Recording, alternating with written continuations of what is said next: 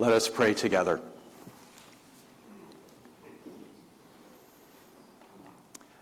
Ah, dear God, you invite us into a journey shared with and shaped by Jesus.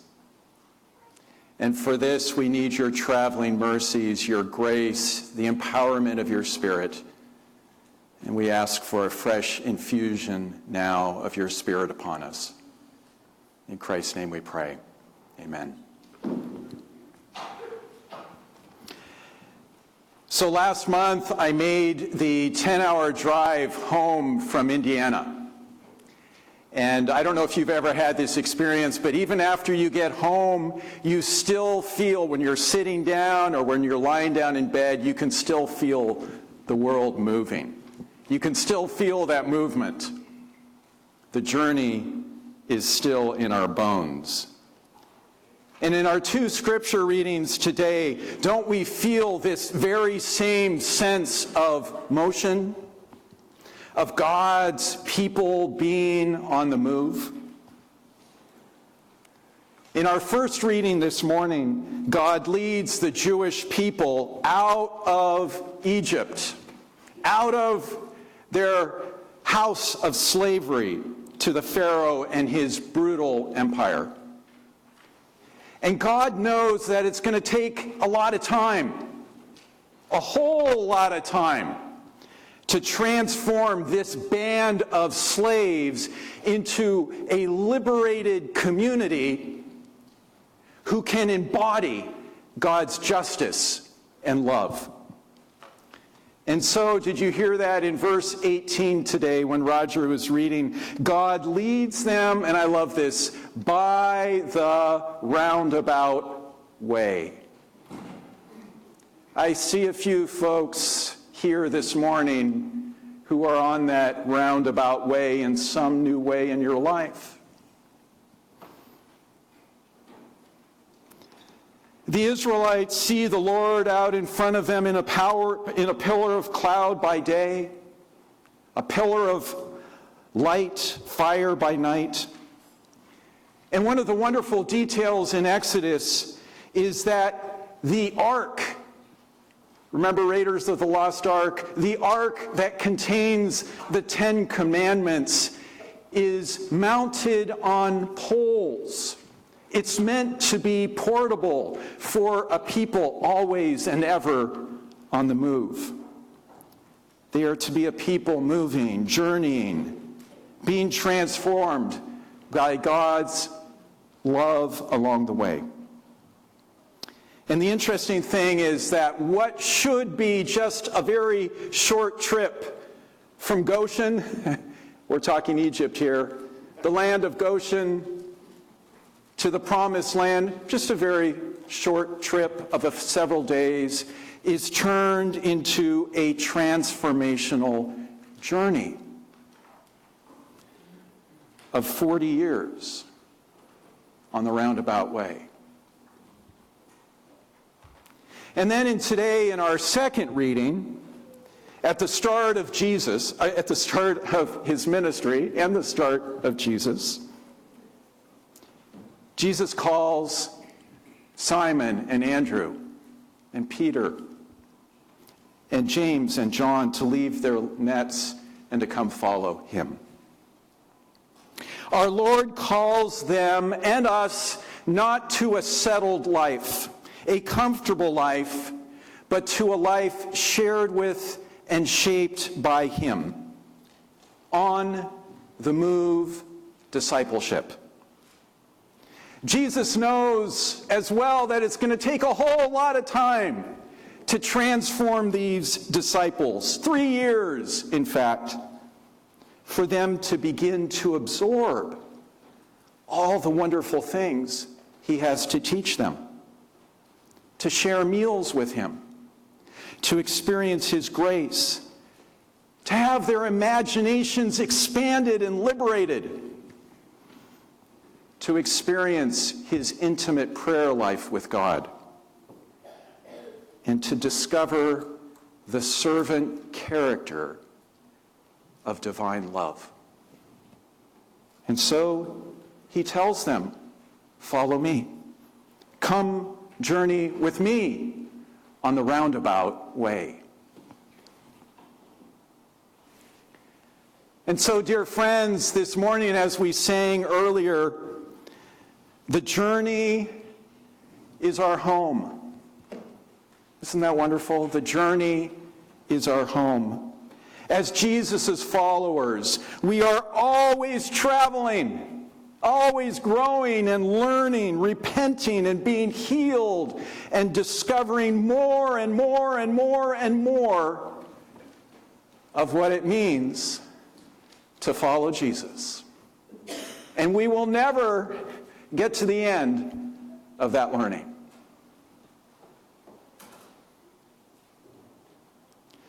So, for the first three centuries after Jesus and his ministry, the early church sustains this vision of discipleship, of being a people on the move.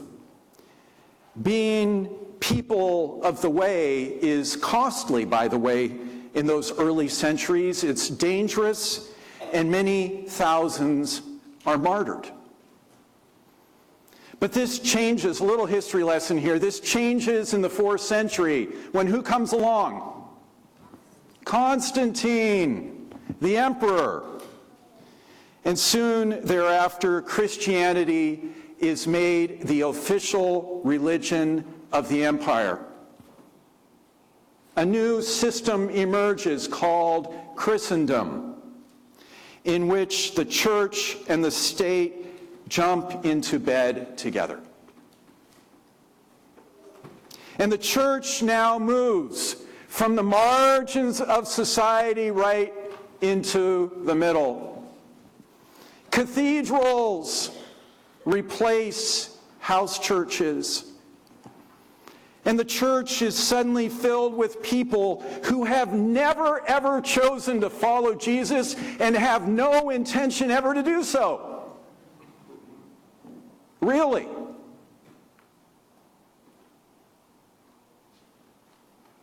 The church is now the place to be seen, to rub shoulders with the powerful, and to network. And thus began, begins the church's sad collusion with wealth and power and status. And I have to emphasize here that something so absolutely core to the gospel is lost in this deal. The crucial fault the crucial voluntary choice to follow Jesus is now lost. When everyone in the empire is now baptized at birth and forced to become a Christian. But, friends, compulsion is never God's way of working. Amen? Look at the cross. Jesus spreads out his arms to the world. Will we receive the gift of his salvation? A love that is forced is never love. And the very heart of the gospel is now compromised in this deal with the state. Creeds written during this time now starts skipping right from Jesus' birth all the way to his death, as if his life and teaching and ministry were irrelevant. His radical Sermon on the Mount, Jesus, this is, is set aside. And Christians are now free to engage in war and violence and crusades and inquisitions.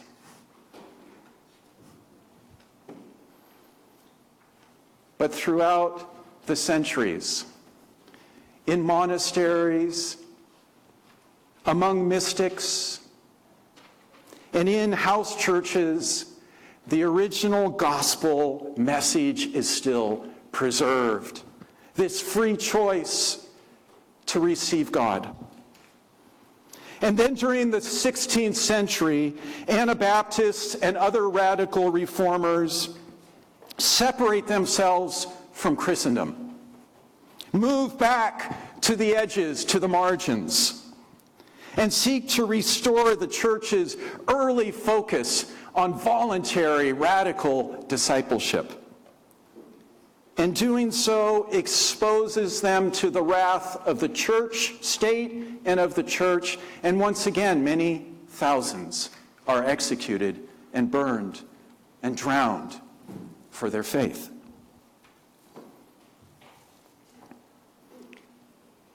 And here we are today, 500 years later, when this whole system of Western Christendom, when this whole system is on life support and dying. In Europe, the state's preferential treatment of the church is disappearing. But here in the States, Christian nationalists are now engaged in a last gasp effort to keep the church's special privileges and access to power. I got an email this past week from a neighbor, probably here in the county, urging me to use this pulpit to make the nation a Christian nation again. And at nearby Spooky Nook, did I say that right? Spooky, Spooky? Spooky Nook. These past two nights' rallies have championed a very similar message. Make America a Christian nation again. But in his book, The Naked Anabaptist, author Stuart Murray says that we Anabaptists should be throwing a post Christendom party. Rejoice, good riddance. Let the old rotten collusion die. We Anabaptists were never able to dominate the state or control society, even if we wanted to. and we have a whole lot, lot we have a whole lot less to lose and to grieve. And Murray even asks this wonderful question What if, what if God is leading the church out of Christendom? The whole church, not just us Anabaptists, the whole lot of us and guiding us to fix our eyes on the coming kingdom of justice and peace promised by the prophets and Jesus. What if? What if?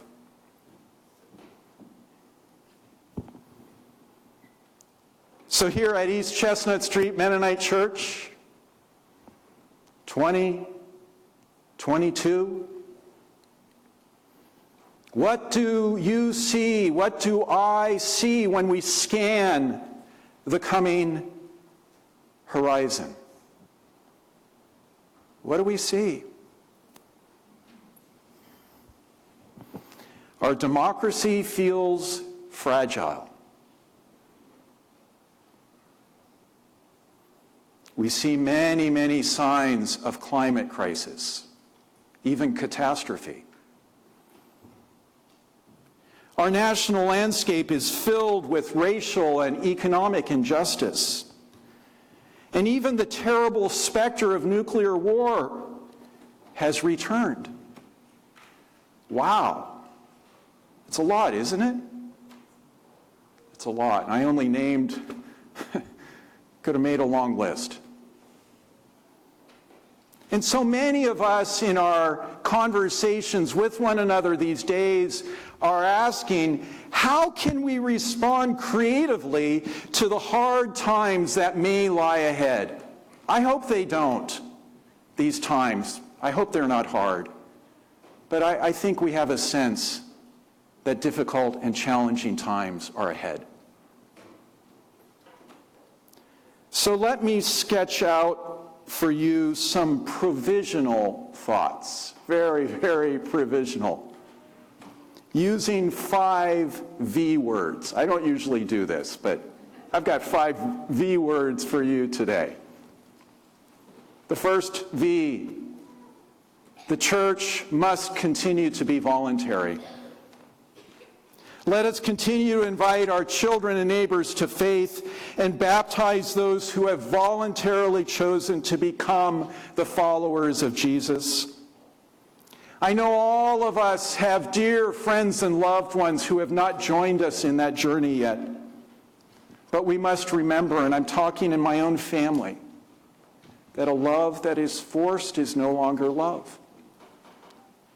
So just as God has wooed us, we woo those and invite those and welcome those around us to join us in this journey of following Jesus. Two, visible.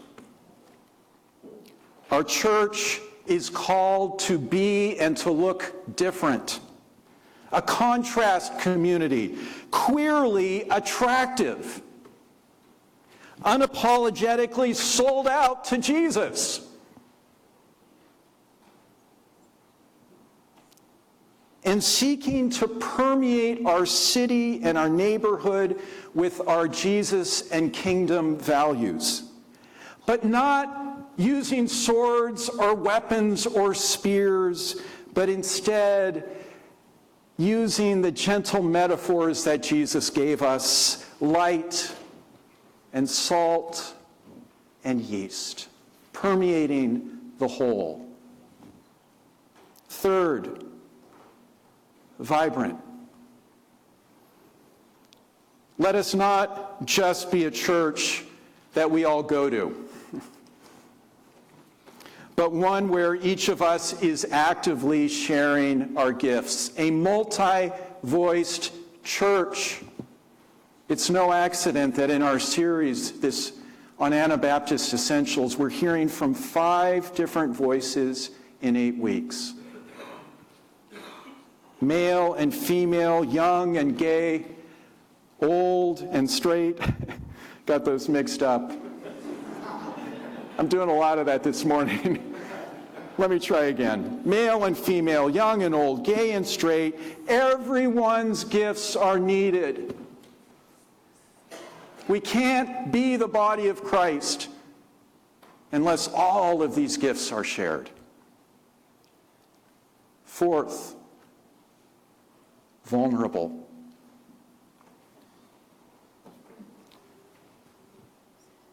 We don't have all the answers. We don't pretend that we do or that we've arrived we know that we'll always have more and more and more to learn about following Jesus. So let our church have an ethos of humility and learning and repentance and discovery, where we know we're going to be making mistakes, even some big ones, especially me. And let us be quick to give the glory and the credit to God's grace that picks us up, heals us, and keeps us moving forward together. The last one I have is it's not a V word, and so it's nimble. But we could say versatile. But I like nimble. I believe our church is going to need to be more nimble in the years to come more streamlined, more resilient, traveling light. We're feeling this in all of our institutions. I know you're nodding. All of our institutions need to be streamlined and nimble. So let me close.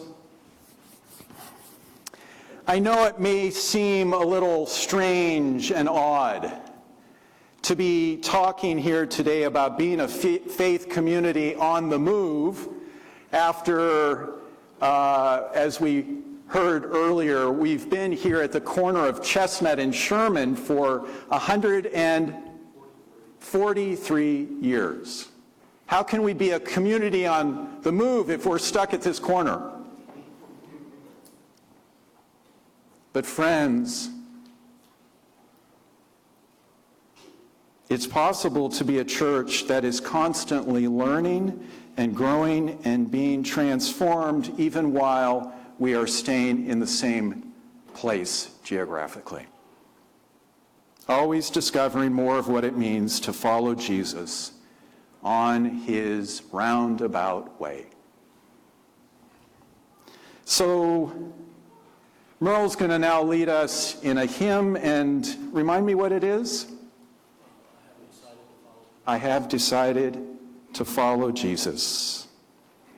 This shared journey, this shared journey is our home. Amen.